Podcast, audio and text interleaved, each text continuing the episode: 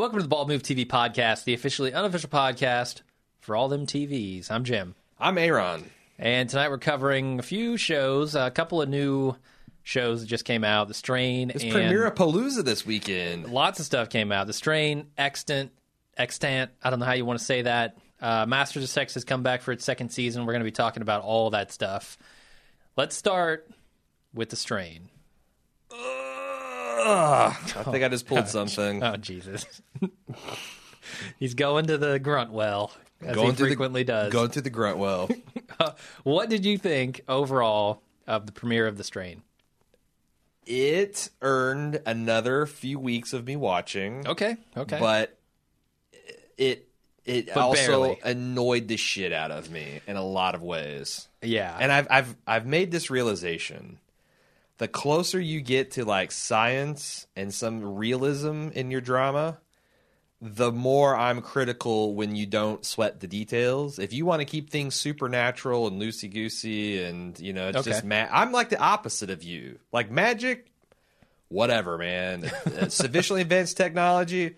But you try to fucking start explaining things in terms of biology and proteins and parasitism. Yeah, yeah. I, I, I, I feel like you if you can't- list how many precautions you need to take when you're handling this type of stuff, and then you don't take those fucking precautions in the show, I I get up in arms. Yeah, However, there's a lot to like in this show. there is. There there's is. some fun. There's some really great uh, actors attached. Yeah, Russo's in this. Yeah, what's his Corey Stoller?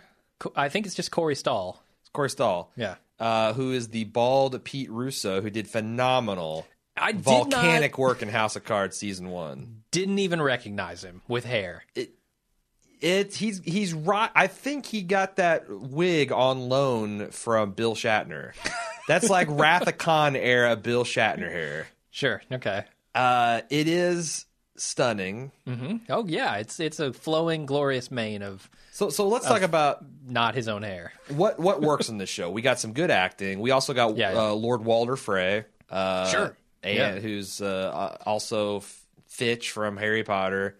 Has a super intriguing storyline to me. he is the best thing in the show so far because he's got Yeah. this aging, even more aging than normal, kind of infirm uh, Van Helsing quality going on. That he is the survivor of the last vampire wars, Uh huh. and uh, he's got uh, this little pawn shop that he runs. It's it's Where he's collecting the silver.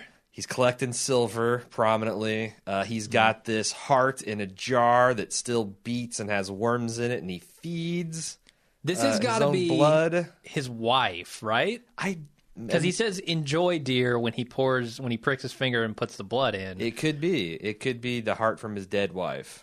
So Or it makes me wonder what relationship he has with the vampires, and you can tell that there's a big history here that I'm I'm looking forward to seeing more of. well, I thought in it was ambiguous at the beginning, but by the end it seems fairly clear that he's a vampire hunter or he's Yeah, definitely anti-vampire. But, like, what happened with his wife? Did Will- she get turned into a vampire? and you, now man, he's, you're all on the wife theory. I am. I'm all over the wife theory. That could be, uh, you know, he could he could be gay. That could be his uh, lover. Sure, uh, sure. He could also just have a really weird Stockholm syndrome relationship with this heart, and it's his mortal enemy. Yeah, yeah, maybe so. Could be a child. Uh, although that was a pretty big heart. Big heart, That's a big fucking heart. big heart.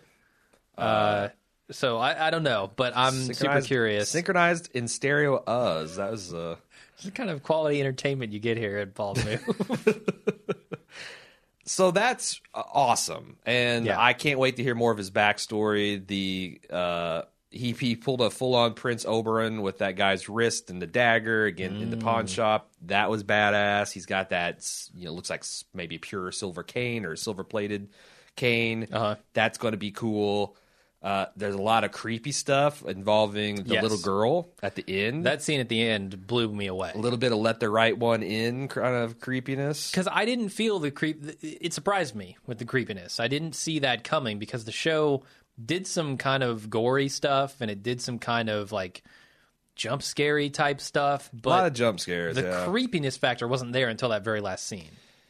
For me, anyway. And Well, I, and maybe I'm so- notoriously immune. I'm you exceptionally are a immune tough to nut to crack, but the Guillermo del Toro touch of the corpses slowly getting up, and you have this kind of vampire slash zombie mashup, and then to this Neil Diamond set to this Neil Diamond Hmm. Yeah, song, yeah, yeah. kind of Quentin Tarantino esque as well. I Sure. Mm-hmm. dig that vibe. The show looks great. It's one of those shows that's very cinematic looking. It looks like it's been filmed on quality film stock, and it's got this important feel. It's not networky that we'll talk about when it comes to extant. Yeah, I mean, I I wasn't totally feeling that. It's not like a Boardwalk Empire. It's not like a Breaking It's Bad. not that lush, but sure. but it it does have a certain quality to it. Yeah. But I think part just not to critique your DVR too much, but oh, okay. I, Yeah, I yeah. do feel like that gets, for whatever reason, Jim he's got an off-brand DVR from this uh, regional shit. fiber optic company. You got the best internet, Uh. but dude, that DVR sucks ass. And I'm actually thinking that it might have looked better if we'd watched it live because I- totally. that encoding is no bueno, man. it's terrible. So, It, it stutters when it plays back a little Uh, bit, yeah. Although I got to say, it was recording three shows at the same And time smoke on was Sunday. rolling off of that motherfucker. You had the leftovers, you had the strain, and you had something extant maybe, Maybe. at the same time. So it was bad news. So I I I, uh, I watched it, uh, or no, no, we watched it together a lot. Uh, Yeah, yeah. in uh, Monday morning. But I'd like to see it on you know real 1080i and see if it looks a little better because I suspect that some of that fakiness might be from the encoding. Okay, Um, could be. I there, so the effects are really good, right? Uh-huh. Yeah, yeah. The effects are great.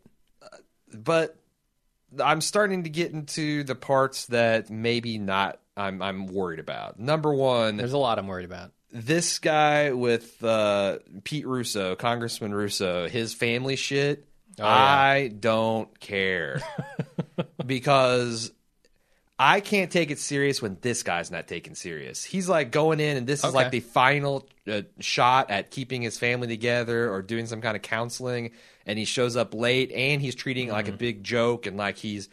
You know, he's saying shit that should have probably been dealt in the first episode. It's, it's hard for me to take that serious when I don't feel like the characters in the shows are taking it serious. Like, where's the emotional weight? And also, I mean, that is that is his character, though, right?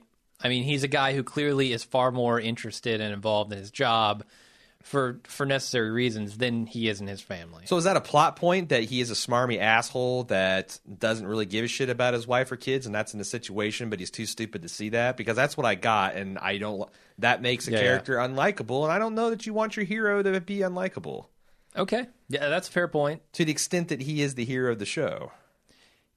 Yes, I, I think he is the hero of the show, if if not Walder Frey. I mean, I've got sympathy for dudes that have jobs like this because these jobs are no no Say it. joke. Say it. These jobs are no joke. If you've got like a high level CDC job or in politics or you know up in a major company where thousands and in this case millions of people are, are depending on you to do your job, mm-hmm. I don't know how you do that and have kids and are married. Sure. And and it's it's I'm sympathetic when I see characters like that, and it's it's just sad because you got this drive to do this, and you got this need to help, but you also are the people that care about your the people you care about the most are suffering. There's a lot of pathos in that. I think that's what they're going for. But weirdly, they played it in this like emotionally detached way that Yeah. made me kind of like, you know what? I hope she's happy with this dude, and I hope this son uh, eventually learns to accept how absent you've been in his life. I I don't know. I don't. It wasn't a good look for me. Yeah, he he- felt very much like Jim Carrey in Liar Liar to me. Like where you know he's got this high power job and he does genuinely care about his kid, but he doesn't have the time or mental energy to spend on the kid until the kid is presented in front of him.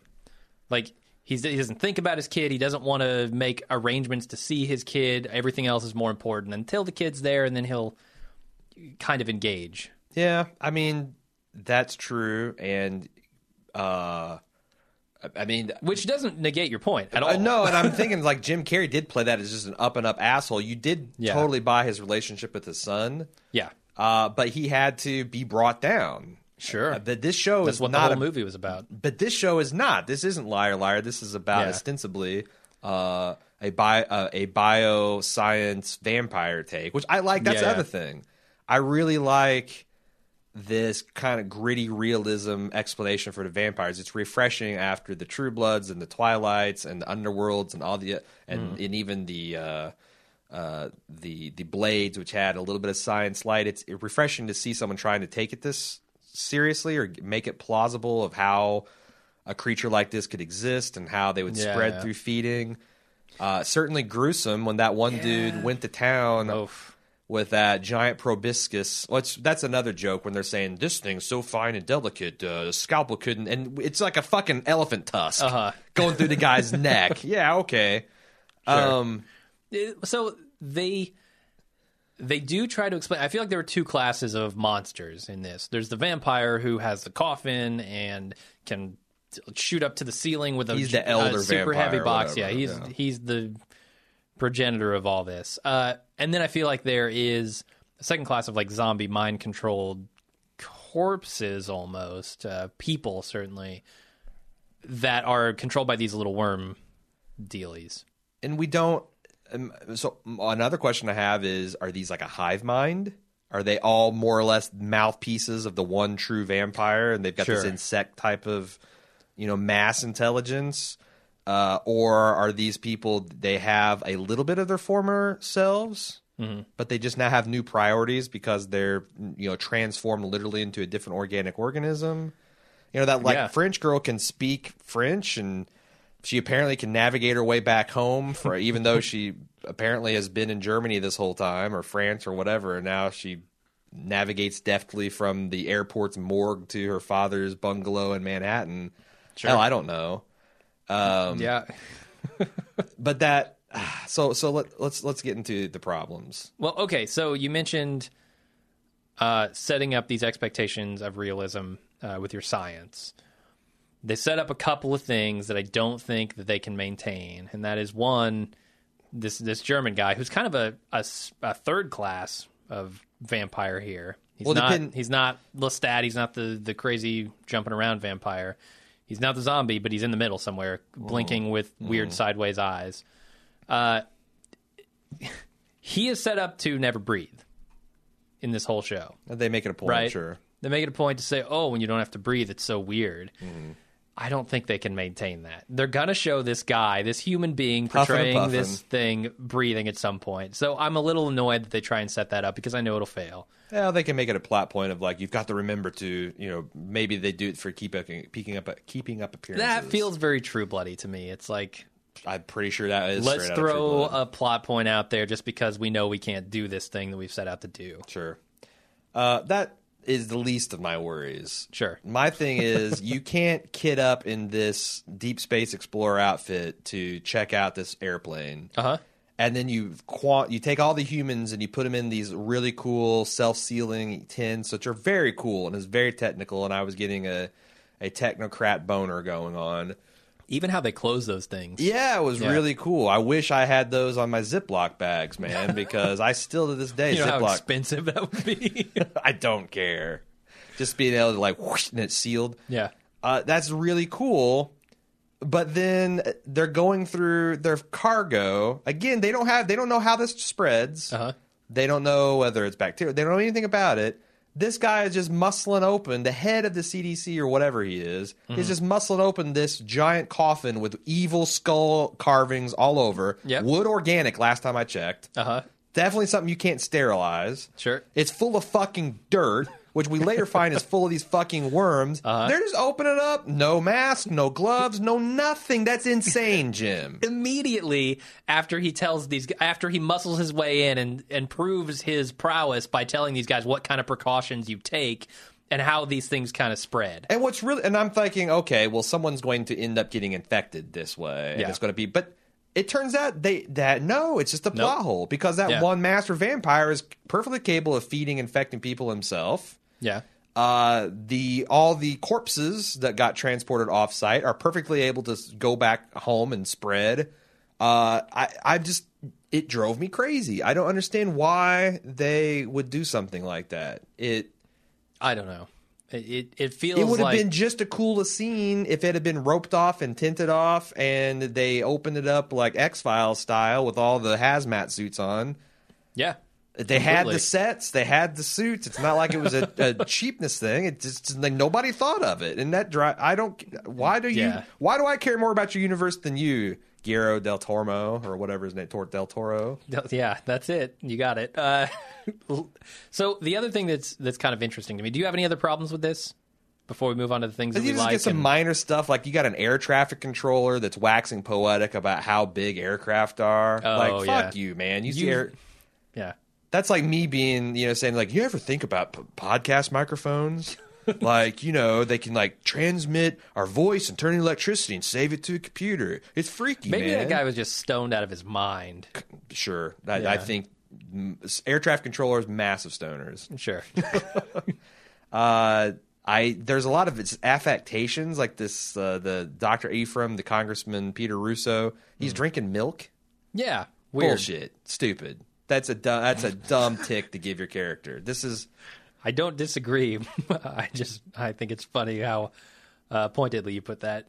well, I just you know, it's like I was thinking about because we saw the RiffTrax of um Sharknado. Sharknado. Yeah. Brilliant, by the way. It was a live RiffTrax of the old Mystery Science Theater guys getting together and making tearing a new one on this show this show that is aware that it's stupid, but it's just a sublime experience. They're advertising their Godzilla riff live riffing, uh, the nineteen nineties Godzilla. And I was thinking of Matthew Broderick's character and how fucking squirmy and cor- like they just jammed so many fucking quirks on this guy. He didn't feel like a real character. I feel like they're doing that with with this a- Ephraim dude. yeah.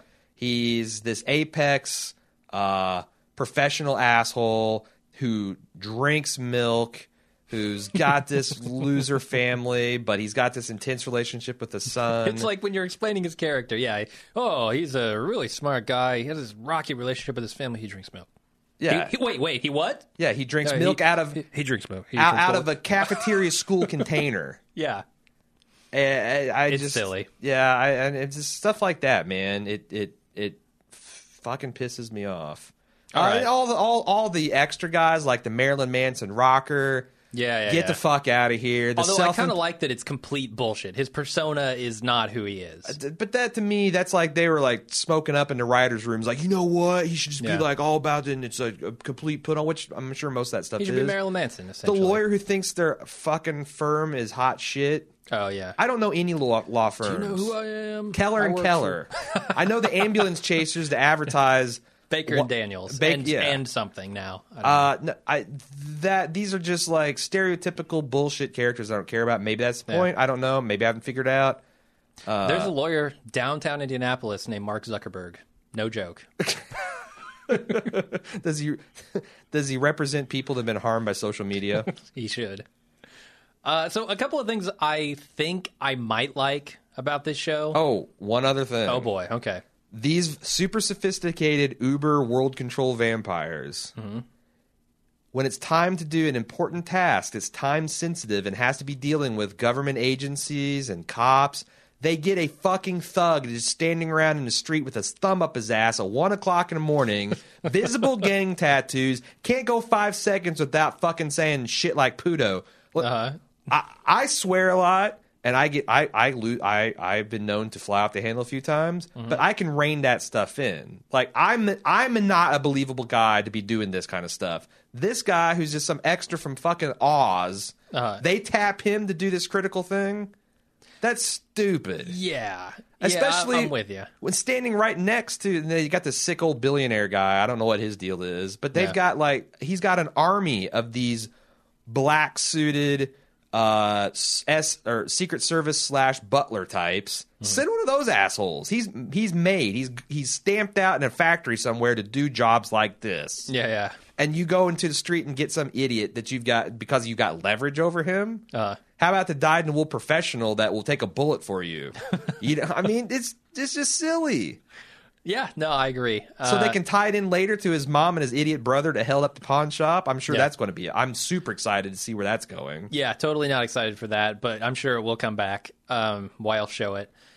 Some some stuff that I am kind of excited for, uh, could be interesting, could be total bullshit. Is this concept of love being both the grace of humanity and the downfall of humanity, and how that ties in with their plans for what appears to be just Manhattan, like Manhattan is a sick place, according to these people, and they want to cleanse it. They want First- to purify it. I think is the words they use. First Manhattan, then the world.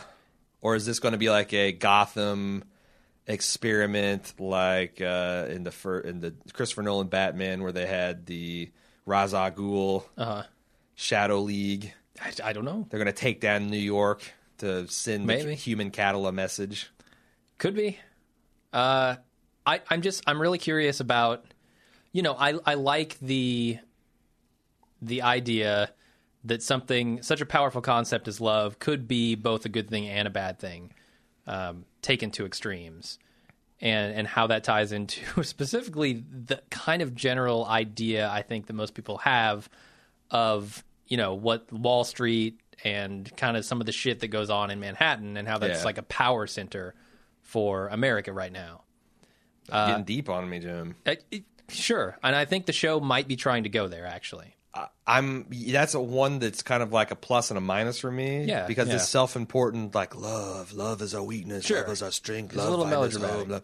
I'm worried that that's just going to be some cold-hearted smack that they put on the pilot to juice it up, and we'll never hear that again. It could be.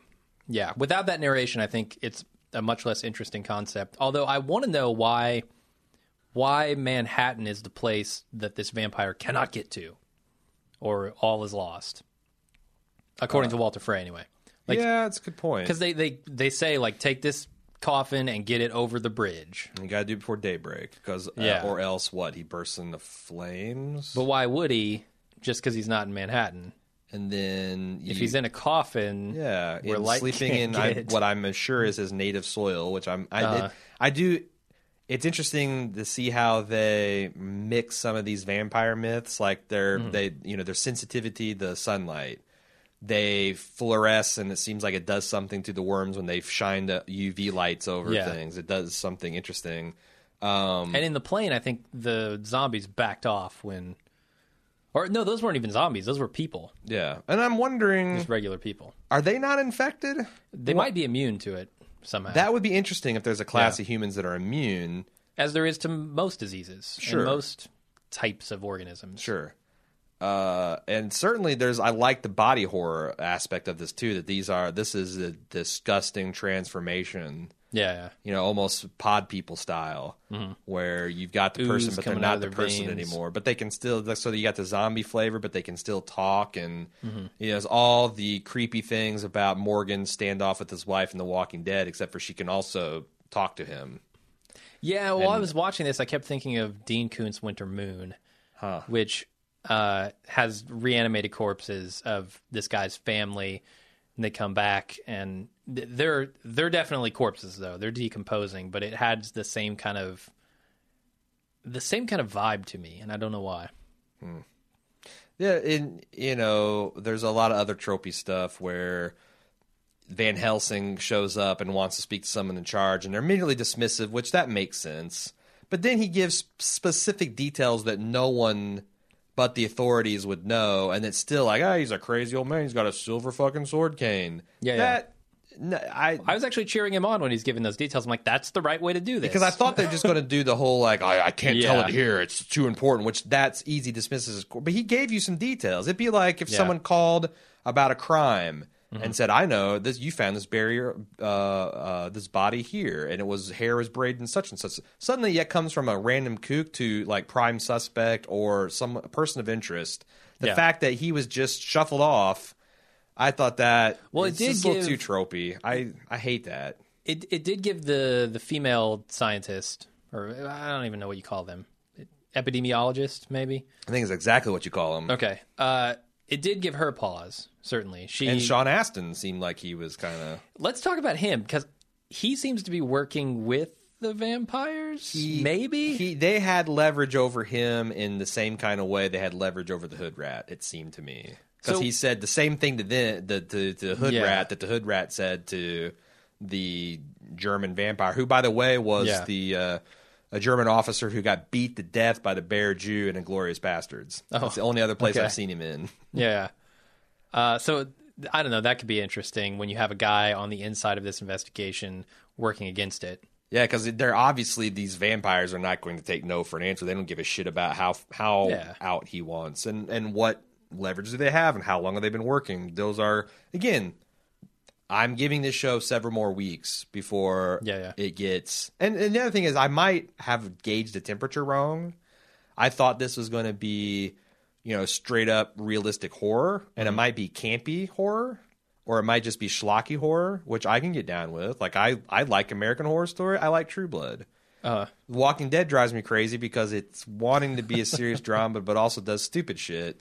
Yeah. So I might have to downshift and treat this as a different show, and I can enjoy it on that level. But I came Okay. expecting one thing, and I felt like I got another, and that's always a red flag for me. yeah, yeah.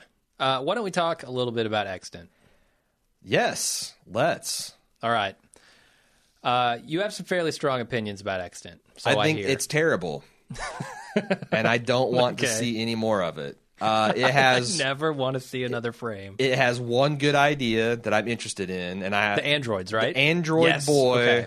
and the poor man's George Clooney replacement from uh, later seasons of ER. Their right. relationship is interesting. His passion for that project is interesting. Mm-hmm. Uh, I actually love artificial intelligence. Yeah, Um, AI the movie. there right? is a there's something there's something about the pathos of a little boy android and the mommies that don't love him that speaks to d- deep fucked up things in, in my heart. love And- that and the, the effects for CBS. They're good. Yeah. Are really like that Android thing of popping out. Like we've come a long way from the days of the really shitty data skin, like Uh-huh. you know, popping open and uh, when he changed his batteries or flipped his batteries, that Mm-hmm. looked really cool. yeah, yeah.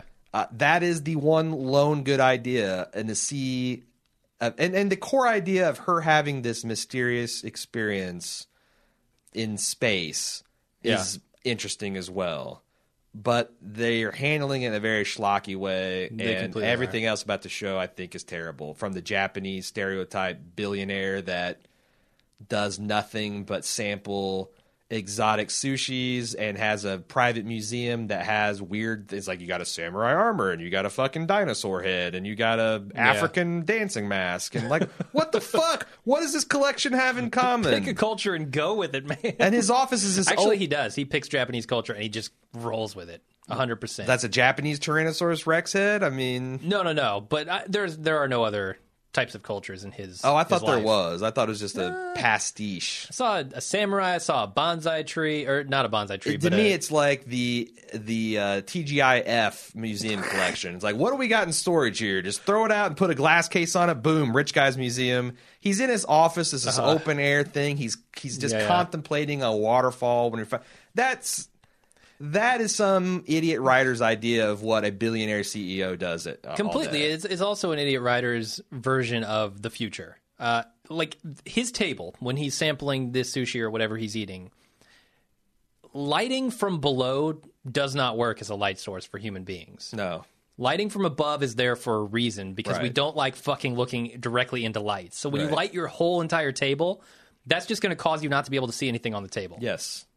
It's a terrible idea, and and It looks cool because film, it looks though. cool. It's the future way of things. No, no, mean, no it- one would use that table. His his so, so his dining room looks like an Apple commercial. Essentially, yeah. Uh, no, that's that is also that would terrible. be my personal hell. Put me in that room and make me sit there for like a week, and I would go crazy. Oh my god. uh, yeah. I, I don't know what else. So I have a very, very low tolerance for these am I crazy, am I sane plot lines. And the rest of the show has to be excellent for me to have that propped up on top Sure. of it. Sure. And I don't feel like they have the gravitas with the rest of the show to pull off the plot that they're trying to pull off with Halle Berry and her two colleagues. Right. No. Uh, Uh, like you said, it feels schlocky. Um, this idea of not trusting anyone and everybody's that she's keeping left it. with at the very end. Well, why should I trust you? Every, and everybody's keeping information from everybody, They are. and that's also tiresome. That your suspense is entirely is like you know you could have a conversation to resolve all this, and also speaking Yeah. of quarantine procedure. I, I just I can't buy that the Catherine what's her name Catherine Hammerine I, I don't know. The She's from the practice and the doctor. The doctor who tells her that she's pregnant, right? The idea that this woman can come back from 13 months in space, come back with a pregnancy when she was infertile before, Uh-huh. and that is not going to be immediately slapped into quarantine yeah, yeah. is ridiculous. Sure. That woman is a fucking scientist and has the lives of everyone on Earth potentially involved. Uh huh. And she's just going to be like, well, I guess we'll just keep it between us girls. As a personal favor, as a Yeah. bullshit, man. This isn't this isn't me loaning you five bucks so you can get a sandwich. This is you having like tentacles coming out of your head and me like, okay, man, put a ball cap on it. We'll keep it. We'll keep it to, on ourselves. Also, it's the worst of both worlds there because she not only is going to tell people, but she's going to give it enough time to where if this is infectious and this is a problem, it can get out there. Mm-hmm. Like she's doing the worst for both things. Like she doesn't say, "Okay, I'll keep this completely hidden for you." Yeah. It's like I'll give you a day. yeah. What good does that do for her or anyone on the planet? I mean, it's like you know. Do you need to tell Do you need to tell your husband first? Well, then call him in. Yeah, I'll give you a private room. this room. yes, yes. No, it's that's again. This would be a one episode show if they did that. Yeah, but that's they- a problem, right? It is a problem. It's a huge logic hole for me, and I What? Speaking of the. Japanese billionaire, what the hell was he doing in that gelatinous cube? um, I don't know. I don't think. Are we not supposed to know? Is he come? Has he periodically clone himself to keep peak health? What did he come from outer space? Was he? Is he so before when we talked about the show, you had assumed that he was in some cryo sleep, right? I did because I I, don't know that it's necessarily that. It could be cloning, Yeah, uh, although he has a lot of built-in memory here, apparently. I, I so I just wanted to see if you had a better Yeah, idea because when really we don't. started talking about, it, I'm like, you know, I'm really not sure what the fuck was going on with that. Uh, some kind of cryo sleep would make sense. Yeah, but where would he? Why would he be cryo sleeping on Earth? Did he come from space himself? Why is a mm, you know multinational billionaire CEO in space in the first place, out of communication for months? I Well, I mean, if so, if you're a billionaire CEO and you've got a lot of investments and you want to see how those investments turn out in the long run, maybe, maybe you decide, you know what, I'm going to freeze myself for a, a little while, or so not, I, not every even five freeze. years I'll come. That's an interesting ex- experiment. Every five years I'll come out of stasis for like six months, readjust my company heading, and then go back to sleep. Yeah, and That- by by doing that, prolong my life for thousands of years. That's a much more interesting concept than what this, this than show what they're is probably pitching. doing. I, although we don't know that that's not what they're doing, right? Ah, that's true. I mean, who knows? Who knows? In Um, that case, they're burying. Again, I feel like they're burying the lead. This thing with the android little boy. Yeah, Uh, it kind of seems like a retelling of AI straight up, but you know, whatever. That, a lot of people didn't see that movie, and there's a lot you can explore beyond the two-hour Haley Joel Osment vehicle. yeah. Uh, I feel like that that concept of Japanese billionaire is more interesting. Mm-hmm. Her having an ex-lover come back as a space ghost and impregnate feels her, like the way CBS would sell this show. Honestly, it's like, well, we've got a lot of people out there who kind of want this type of story. what type of story is that? A Harlequin novel set in space? Roughly, yeah. I mean, we're gonna hear about the turgid ghost member and her her uh, her, it's- her parted lips. it's just not very as his hot breath touches her neck. it's just not very high concept, right? Like the the AI android stuff and a billionaire managing an empire over thousands of years is more high concept than someone going to space and getting pregnant by a mysterious force. Yeah, and also Halle Berry, Oscar winner, but is she really a great actress? Hmm.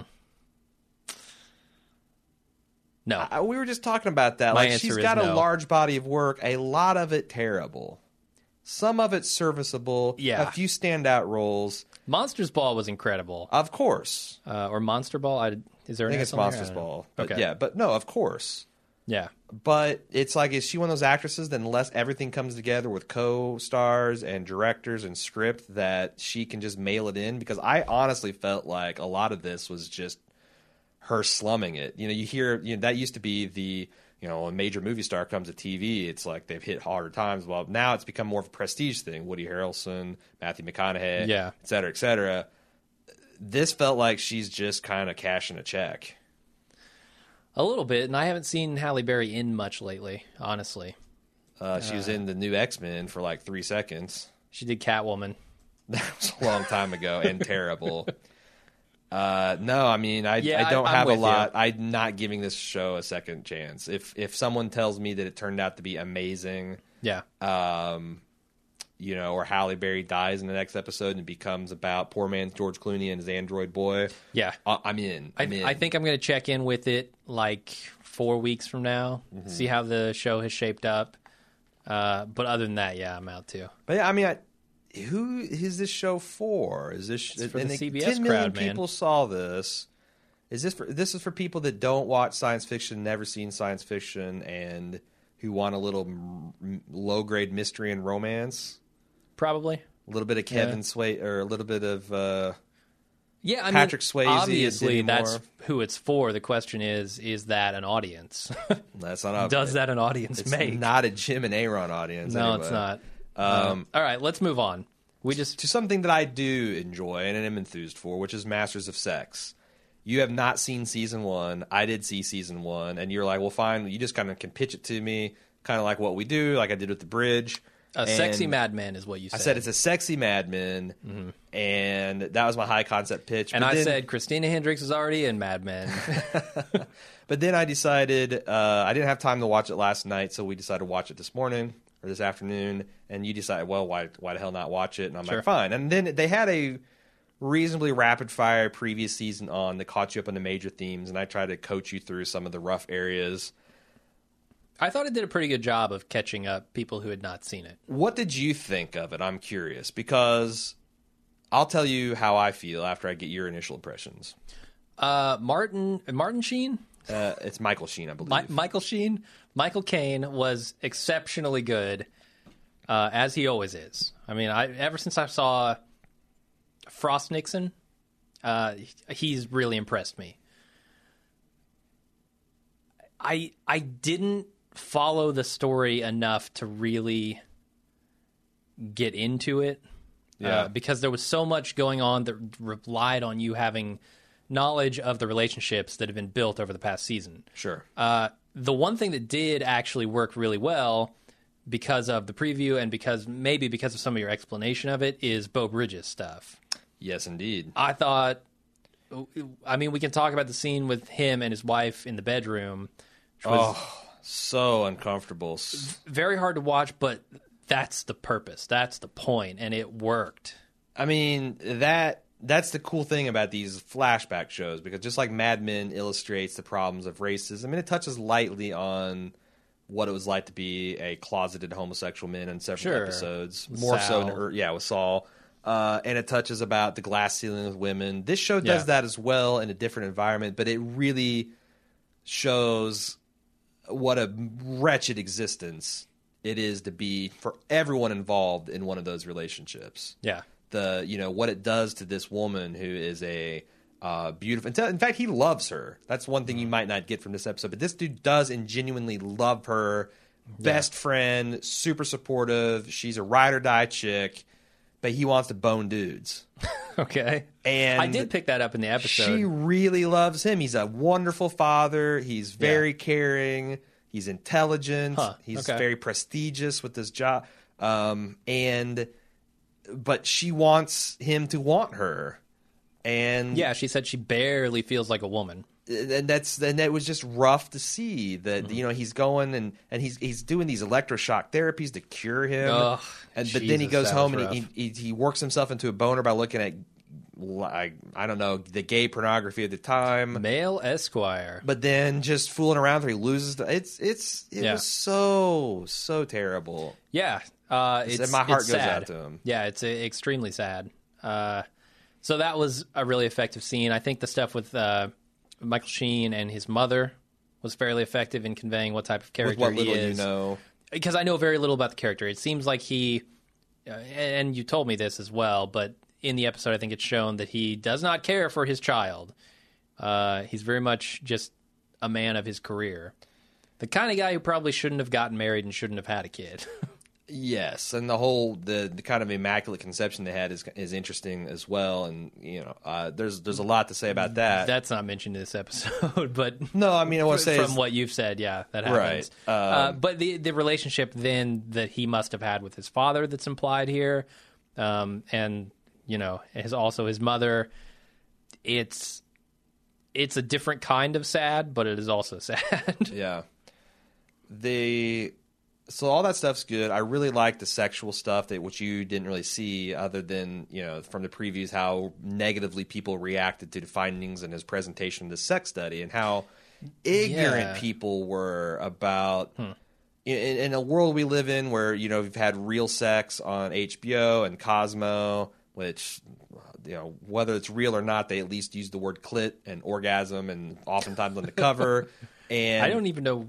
Oh, you're talking about the magazine? yeah, and like Oh, women, okay, you know, yeah. it's like the fact that you should be sexually satisfied and you should it's like that's at least an idea that's promulgated. But as Sure, little sure. as sixty years ago, that shit was deep taboo. Yeah, yeah. And people didn't know anything about women's orgasmic responses or Yeah, it felt like that was almost just a dealt with issue in this season. why did I, like it's, season that one dealt on with pause. that, done. The now everyone he talks to accepts what he does and Do wants you- to kind of help that him. way? Because- well, Greg Grunberg, the the pilot from Lost, comes up to him and is Pretzel like Pretzel King. Pretzel King, yes, uh, comes up to him and he's all interested in what he's doing and he has an offer for him and Well, I feel like that's one of the things is it's it's it, it reveals the hypocrisy of these people that are publicly very against this thing and this thing is shocking and disgusting, but then okay, but behind secretly they are happy it's being done. well, not only that, but there's they have this purient interest in it. Sure. that they're horn dogs and By nature, I mean human beings are yeah, sexual creatures. It's like Victorian certainly. era England. You know, they was very straight laced and everybody dressed proper, but then Yeah, it got but- shit got perverted. Everybody's fucking behind the scenes. yeah, uh, and and doing weird stuff. Mm-hmm.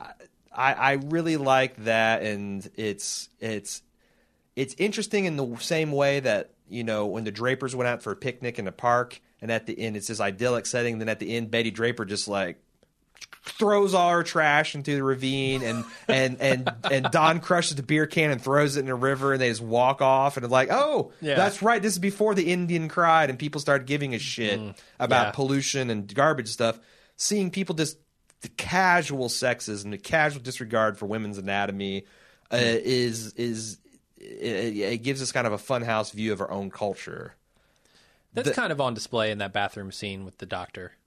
the yeah where she has to knee him in the crotch I Yeah. mean, that stuff's kind of hard to watch as well but she's Sure. uh, the big problem for me in this series is that bill masters uh, which he is very brilliantly played by uh, Sheen. michael sheen Yeah. is a very unlikable character in a way that Don Draper didn't get until much later in the series for some people, but I still find Don very sympathetic. Like they would never have Don if he heard his child screaming and crying, he would never just turn up the stereo to drown it out. Yeah. He would put down the bottle, look at look in the middle distance for about 30 seconds and then go and fucking be the father Because he's got to do what he's got to and do when ultimately. and, and when he does something terrible to people, he usually feels bad and tries to make up for it. This guy, he's playing it like uh, like someone that's borderline Asperger's, and Mm-hmm. not only that, but there's. I- this the whole scene you see at the end where there's a kind of like a quasi flashback that a sequence in a hotel where he's like, "I didn't want you to get the wrong idea." oh, yeah. I feel like this is that's very dangerous to rehashing a lot of season one stuff. That they had this okay. like you know I'm a happily married man and I'm just uh, I'm just interested in your stories for science. And Maybe I'm a happily married man and I'm just boning you for science. And I'm ha- but he went and said I the one thing in this world I need is you and all but professed love for her. And then because there was like an awkwardly misunderstood conversation, now he's back into this fucking robot mode. Which the other thing is this is based on a true story, the Masters and Johnson sex research. I've studiously avoided reading anything about it because I've heard there's some dramatization, but there's a lot of real, and I don't want to. You know, it's like hell. I might as well not spoil myself. Um, So you don't know how accurate of a portrayal to the real Masters. I don't know what kind of relationship they had or whether it's Yeah. on or getting off again, and they're trying to explain that. But to Okay. that, I a little groaned at the end. So there's a big difference between Don Draper and Bill Masters in that Don Draper is sympathetic. He doesn't he doesn't necessarily do this to himself. He's had a lot of childhood trauma. So, so is he. Yeah, go, Oh, okay, I don't I don't know anything about Bill Masters' childhood. Well, they mentioned his trouble. I- I mean, father- yeah, his father didn't his care that much. Mother was this overbearing, uh, absent, narcissist character. sure who he has but- become. but he didn't live in a whorehouse. No, Uh, so so there's that. There's also the charm. he's not going to cry over a Hershey bar. there's also the charm and charisma of Don Draper. And that character in that final scene at the hotel handles the situation way, way better Yeah. than Matt the Bill handles it, right? Which character are you talking about? I'm talking about Don Draper. Oh, oh shit, Don Draper. Yeah, Don Draper smoozes and charms that woman into thinking it might have been her idea to call this thing off. Uh, I think that she's kind of the the only reason I think this might work is because she's aware of his bullshit. So of Bill's bullshit. yeah, like he, when he's Okay. doing this stammering thing about just being professionals and Well, she- there's a there's a sadness behind her eyes that th- these two actors in that scene are doing a lot. fantastic. But I wonder if some of that's communicating. She's sad because you know this affair and all that stuff, but also that she's like, "Oh, you're going to do this again." Yeah, she's offended by it. I think. Who, she's by the just way, like she's portrayed by Lizzy Caplan, who, Uh. if you've never, you're not familiar with her. Uh, she's the things I can think of her. is She was one of the outcast friends of uh, what's her face from Lindsay Mean Girls? Lohan. Lindsay Lohan from Mean Girls. She's the girl whose face exploded in Cloverfield. uh, she was Jason Stackhouse's boyfriend in season one of True Blood. okay. And then out of nowhere, she does this awesome dramatic work and also looks really good naked in, in right. this, this uh, Masters of Sex show. But anyway, continue your She point. gets two check marks. Uh, it, that that was really my point. The Don Draper is a much more charming guy than in our Q- Bill Masters. in our upcoming Q and A podcast, Mm-hmm. some people asked us, uh, "Was our was our favorite crossover ideas for characters?" Just a teaser. and and uh, I just had a, a. I would love to see Don Draper and Virginia Johnson Uh, go at it because that's she's Okay. this you know she is like a 21st century third wave third third wave feminist sex beast uh liberated woman set in this 1950s atmosphere where Yeah. you know and that's that's other weird thing like when she's one of these female friends is talking to her she's basically saying you should go to the guy who can provide you the lifestyle you want. Fuck love, fuck sexual attraction, fuck any of that stuff. It doesn't matter. Yeah. You got to go with what's real. That is so alien. Sixty years later, away. No, yeah. there would be ne- you. You can't set a show in nineteen in 2014 and have one girlfriend tell the other girlfriend that. It just wouldn't. It's Sure. it's it's inconsci- It, unconscionable. it wouldn't seem realistic at all. Yeah. And that's what's interesting that everyone is cheating on everyone because nobody is happy because they're all in these shitty, loveless relationships that everyone nowadays wants to glamorize as the golden age. And why can't we be decent like we were back then? Yeah. And it's all bullshit. We've never been decent. We've never been decent since we climbed out of the trees of Africa. Yeah. Every day we are getting closer to hoping to be decent. Uh, It's arguable that we're as decent as we ever Yes. have been in the first world Western exactly. hemisphere, you know, that, that we're Yeah. the apex at this time. And we're gonna look back at how we are now in 60 years, and we're gonna say, "Oh my God, we We're- were fucking Neanderthals." sure, certainly. You can Yeah. already see the edges of where this is going to Yes. be in like the uh, uh, homosexual rights and the way we treat certain animals. And I mean, I I could be seen as Neanderthal for eating meat. I mean, we could all be vegetarians 60 years from now, or Sure. everyone's eating cloned meat and it's ethical meat. It's like you Yeah, actually yeah. fucking killed, you raised and killed animals just to eat them. This, uh, Sure. you can see already where it's going. Yeah, it's weird because that's like a technology issue. Like we didn't have the technology to grow meat in a lab, but with these, it's just like personality based issues. It's just like we could have done all of the stuff that we're doing in 2014 and 1950. We just didn't. Yeah, but I mean, We had the capacity for it, the ability to do it. We just didn't. We have the abi- everyone has the ability. We to hadn't lead a- evolved that far Everyone yet. has the ability to lead a vegetarian lifestyle now. We just choose not to. Sure. That's what I'm saying. That's exactly my point. Okay. Yeah. All right. All right. I thought I thought you were making a distinction there. No, So. I- I'm making a distinction between growing meat in a lab Ah. okay. versus changing your behavior. Right. Right. Yeah. Um. So I, I again, I think the show's super fascinating. I'm not going to argue Yeah, yeah. that it's the best thing on television, and I'm not going to say that it's everyone's cup of tea. If you don't, I feel like if you do like Mad Men, you will probably like this. Although I wonder if some people will see it as a rehash Mm-hmm. because the writing and acting is not as good. But on the other hand, you got nudity and All right. swearing. Perfect. Sign me up.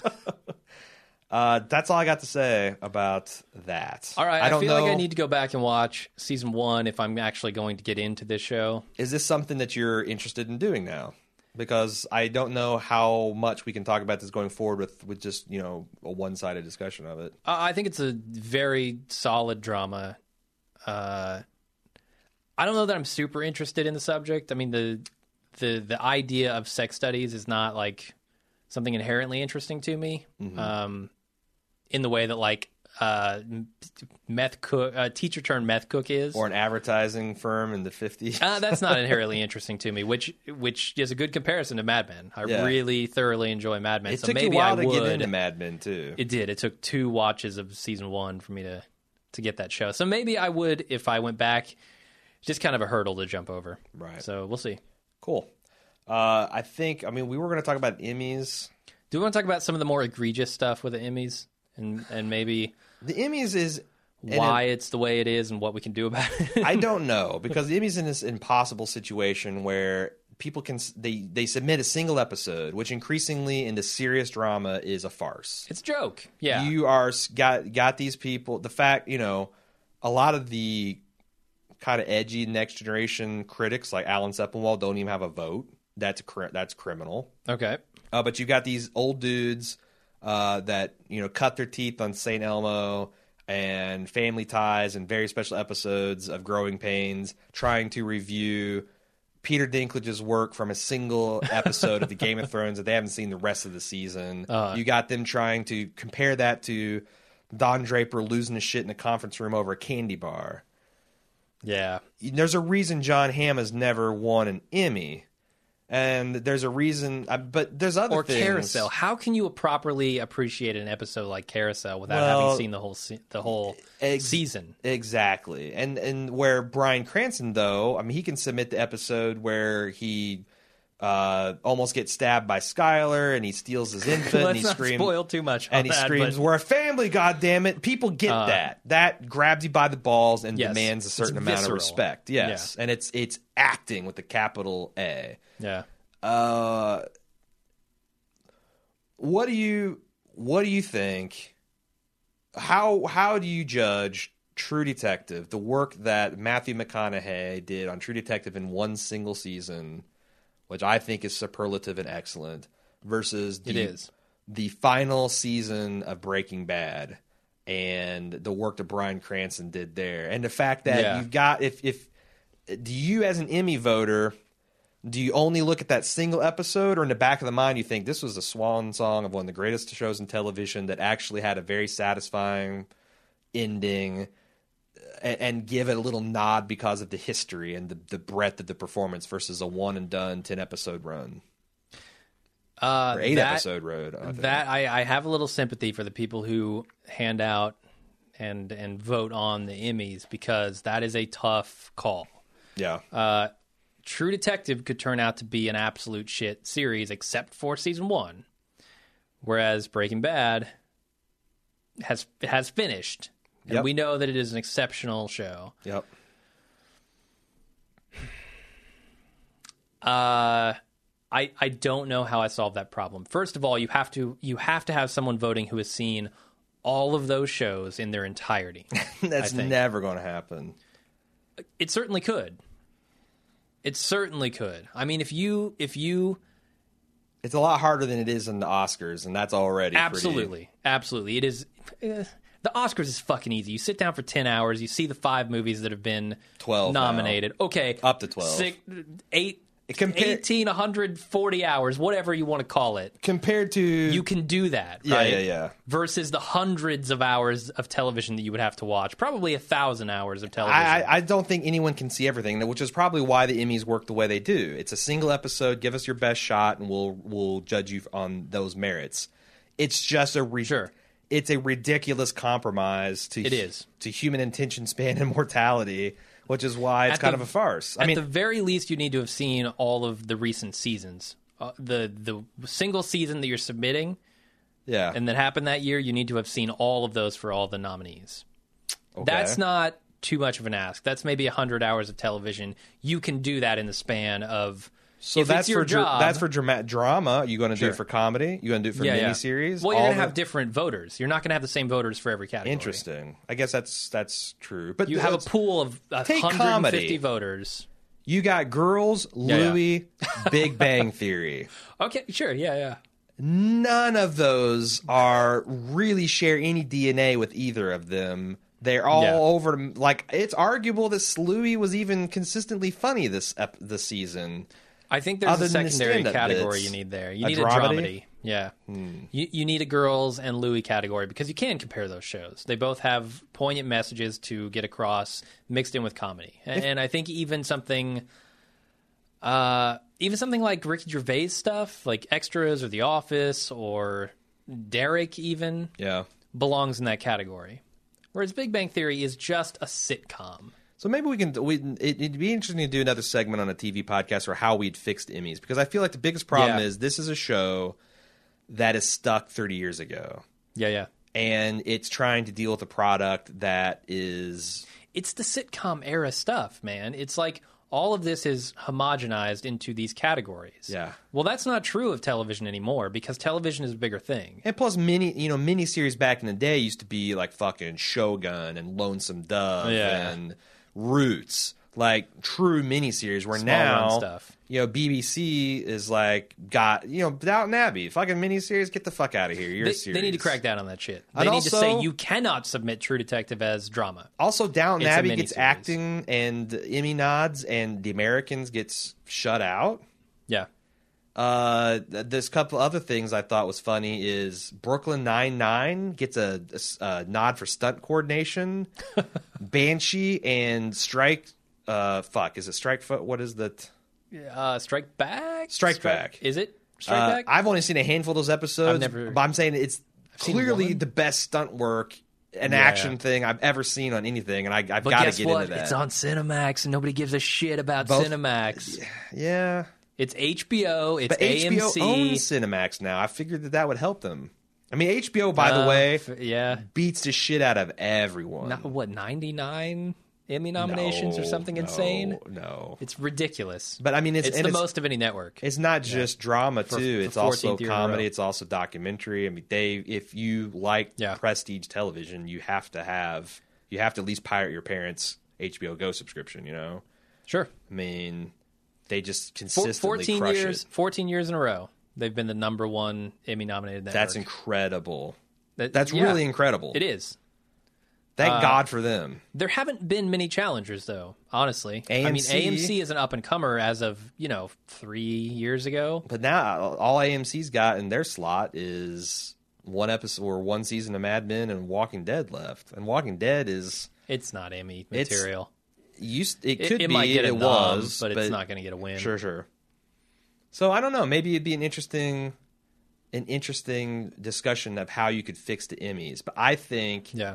just the massive quantity of stuff that you'd have to watch is going to prohibit the ever being the same kind of show that the Oscars and the Oscars is, are perfectly capable of serving up stupid stuff too. Yeah. So I don't know how you get any I of these just reward think- shows. They're all advertised. They're just advertising. You know, it, it's just ways for people to drum up advertising and make ad sale, sales, DVD Oh, sales. doing these nominations weeks and weeks and weeks beforehand, and I mean, we're and talking saying- about it. I don't Yeah. even care that much. The reason I'm talking about is because uh, Well, it says like this is in the same category as this show. Oh, I like that show. Maybe I should check out this other thing. plus, oh, this show got seven, you know, Emmys. I'm gonna check it out on Netflix, or you know, I need to subscribe. Look Yeah. at HBO, 14 years in a row. That stuff works. Uh, so I think a good start. I don't know how many people judge the Emmys right now. I don't either. Is there is there a massive pool? Because there should be a massive pool, and they should have different judges for each category. Hmm. I, I, do, I don't know why you would expect one person to judge everything and to have seen everything. Because I feel like you can solve most of this by not just submitting an episode. Submit the whole season. It'd be interesting to have that technological solution. Like they have a pool of say 3,000 vetted media Yeah. Mm-hmm. professionals because you can't. This is you Ball can't, move included. You no hell no. you can't let this become the people's choice, right? So it's got to be no, that's a terrible idea. It's gotta be because the people always vote for American Idol, and that's it's got to be closed to uh, some sort of professional credential. Like you got to be a credentialed media critic. Sure. And then you submit the season, and you can only vote if you've seen. They can track it because you have to log into the Emmy site and watch Okay. Mm-hmm. the stuff on the Emmy site. Then it logs that. It's kind of like Amazon. You can't do an Amazon verified review unless you've actually seen the product. Yeah. Maybe, maybe what is that they need to do is have that to where there's a gate where you have to see a certain percentage of the category before you can even Mm-hmm. vote, and then once you do, it like kind of weights your vote depending on how much you've you seen. This is, it feels like there might be a technological solution to this, way to weight people's votes to make it a little bit more fair, fair and representative. Of Yeah, I mean, there's also some, you know, there's potential for political maneuvering in these sorts of votes. And I think to eliminate that, you need to do a kind of a blind vote. So you don't actually know the the people who are voting on this are not revealed. No one know that knows true. until the actual vote has taken place and the numbers Okay. are in. okay, Because I think there's a lot of political behind the scenes stuff that goes on. well, I already know that like whether you submit as a series or miniseries or actor or supporting actor, that's completely up to the disc- and what what uh, episode is submitted. I mean, there's I don't a know lot how you of fix that because if you say the judges have control over what category they're placed in, then the judges are just it can be just as bad as the people submitting their It's content. it, the problem is it's a subjective. Con- it's just like figure skating. Sure, there's sure. always bullshit in figure skating because you got humans with with their loyalties and agendas and their pride and ego doing this stuff, and it's not an objective thing. It's a subjective art. this is very similar to the game review score type stuff. Oh, where of course, it's the same once- same issue. Once you decide, okay, we're now going to try to take this objectively. We're going to set categories on this on how we review this game, graphics, uh, gameplay, audio, that kind of stuff. Well, there's inevitably something that doesn't fit into those categories and and could be great, but how do you judge it? Because you can't quantify it. It's putting lipstick on a pig, man. I agree. Uh, that's all I got. fixed the Emmys. Congratulations. Uh, may, I don't know if you got some ideas. Uh, send them into TV at baldmove.com because maybe we can talk about it in the future. I think we're going to do some kind of official Emmy coverage when it that it gets closer to it. Maybe even don't hold me on this because we could just as easily say fuck it. But we're thinking about maybe doing some sort of live Emmy thing. Maybe that's just a thread on Facebook. Maybe it's actually a live podcast. I don't know. Yeah. Uh, we'll see. But uh, I just the Emmys, man. I just see all the omissions. The fact that The Wire never won anything significant. The fact that Mad Men gets shit on. The fact that last year Bryan Cranston and Jon Hamm went mano a mano, and they somehow gave the Emmy to Jeff Bridges on the newsroom. Jeff Daniels. Jeff yes, Daniels, sorry, Jeff Daniels in the newsroom. Absolute bullshit. Come on, it's hard to take. It's hard to get riled up about anything when something like that. That is that is objectively bad and wrong. The the trouble is you're arguing against a People's Choice kind of award, and yet when you disagree with the opinion of the judges, you want it to be People's Choice, right? No, That's I'm not another saying catch pieces- 22 I'm that just you saying get. that that's objectively wrong. Like I agree. Jeff 100%. Daniels should have refused to accept the award and hand and split it in half, King Solomon style, and thrown it to Cranston or and or Hamm. It's ridiculous. I agree with you, but I think there's an inherent problem in that that viewpoint as well. That I'm right and and the Emmy people are wrong. I see no problem with that. of course. All right, uh, that's it. That's all we're going to talk about the Emmys. I think next week we'll be back with talking about the bridge and certainly the strain. Not sure about Masters of Sex. Okay. Uh, we'll see. But until Maybe then, maybe two weeks from now. I don't know. yeah, whenever we feel like it. Yeah. These, these are kind of whenever we feel like it podcasts. Uh, so until then, I'm Jim. I'm Aaron. See ya.